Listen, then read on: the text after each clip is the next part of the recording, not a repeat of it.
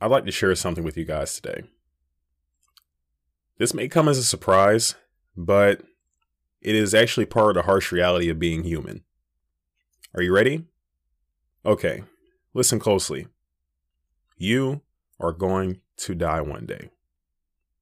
What a groundbreaking discovery, right?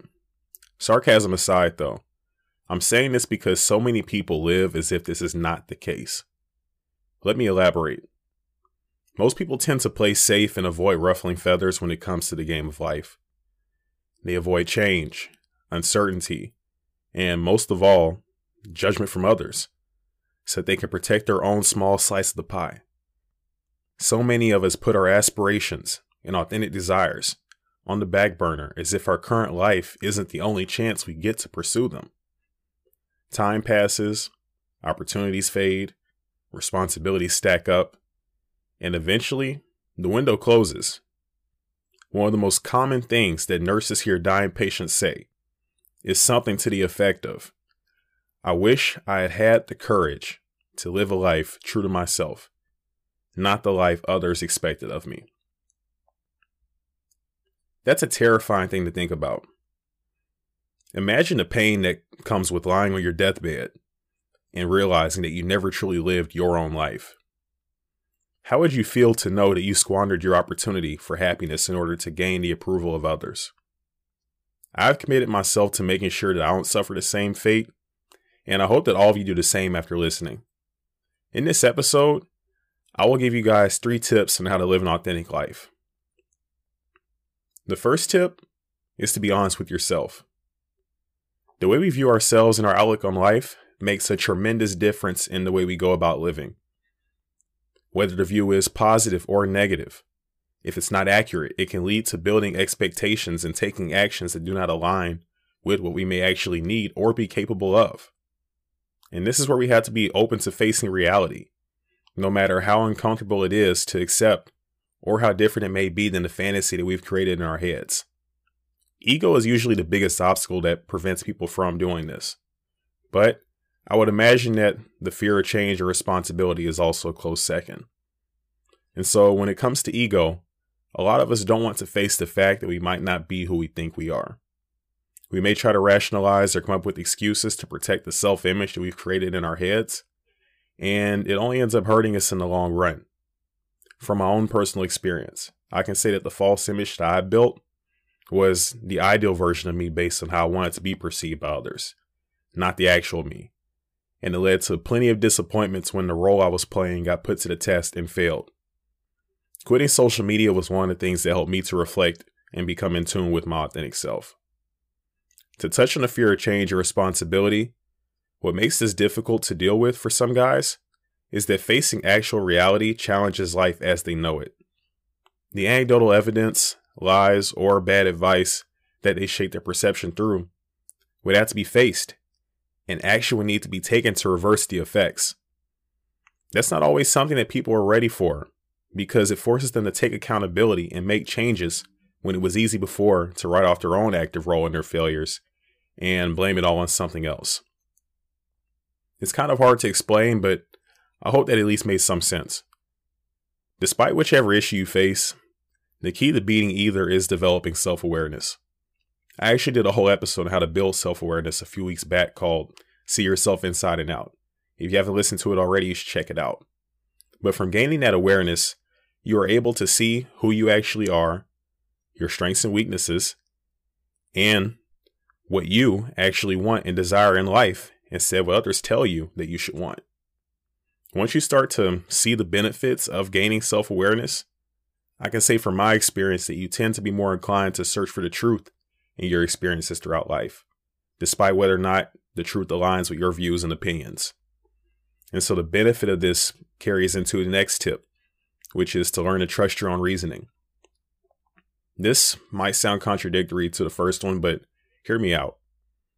Part of why some of us get into these situations where we prioritize the preferences and advice of others over our own is because we don't have the confidence in our own abilities. Once you do the work needed to gain confidence in your abilities and you get into the habit of going for the truth and not protecting your ego, it gives you the ability to make a stand when you're receiving pushback from your actions or ideas. Keep an open mind, of course, but don't be so quick to discount your own credibility unless you see a valid reason to. The self awareness from step one is key here. Knowing what areas you may be lacking in and where your strengths are can give you an idea of when to listen and also make it clear when you can trust your own judgment. At the end of the day, it's your life. If you can't trust your own judgment and make your own decisions, you can never live authentically. Your story will continue to be written by others. The third and final step, or I guess final tip anyway, is to take ownership and action. I'm sure that plenty of you have heard the Shakespeare quote A coward dies a thousand times before his death, but the valiant tastes of death but once. Every time you let fear, anxiety, negativity, or the opinions of others deter you from pursuing something or being authentic to yourself, it's a small death blow to your spirit.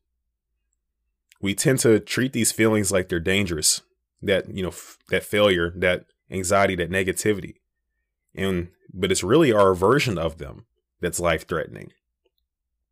When I say that, I mean that the avoidance of being uncomfortable has killed the spirits of more men than any of those feelings ever have.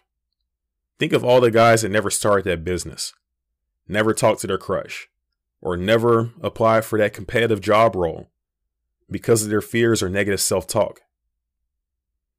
From having my own experiences like this, I know the feeling.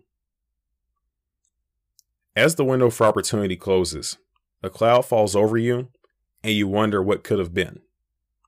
To avoid suffering this fate over and over, we need to take ownership of our own desires and learn to not be afraid of letting them be known. In a lot of these cases, we have little to lose and the world to gain. I know a lot of you are worried about the potential embarrassment that might come with the failure of your pursuits. But remember that the failure that you are scared of is just as real as the success you hope for, because neither of them have actually happened yet. Therefore, why not take a shot at it? I'd much rather fail and go back to whatever I was doing before than never try in the first place. Because at least then I would know that it wasn't for me and the weight of it would be off of my shoulders. And in the times that I have failed, whenever I find myself fixating on the criticism, I repeat the following quote as if I'm speaking directly to the detractors or to, to the negative voice in my head. What I lose, you never had, and what I failed, you never tried. This ties into the next point I want to make about taking accountability for your results, positive or negative. When you start living for yourself, you can only depend on yourself to make your aspirations a reality. You become the master of your fate as you steer your life in the direction that you want it to go in. With that being said, strive to be gracious, but also self assured when things go your way, knowing that you had the awareness and ability to make things happen, but also have the humility to own up to the consequences when you were wrong. Not only will the people around you appreciate your authenticity, but having the right mindset about your results will help you for similar challenges down the road. You'll have an accurate picture of where you stand, and you can recalibrate for the future.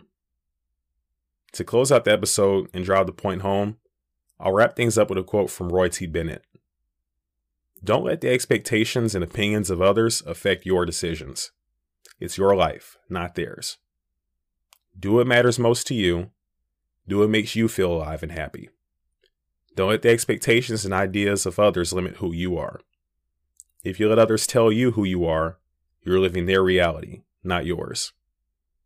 There is more to life than pleasing people. There is much more to life than following others' prescribed path.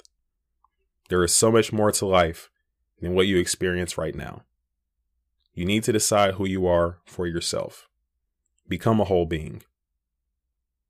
If you like this episode, please leave a five star review on Apple Podcasts and if you'd like to support my mission of helping young men develop their character, identity, and mindset to activate their potential and achieve their goals in life, please click on the donation link in the description. Thanks for listening.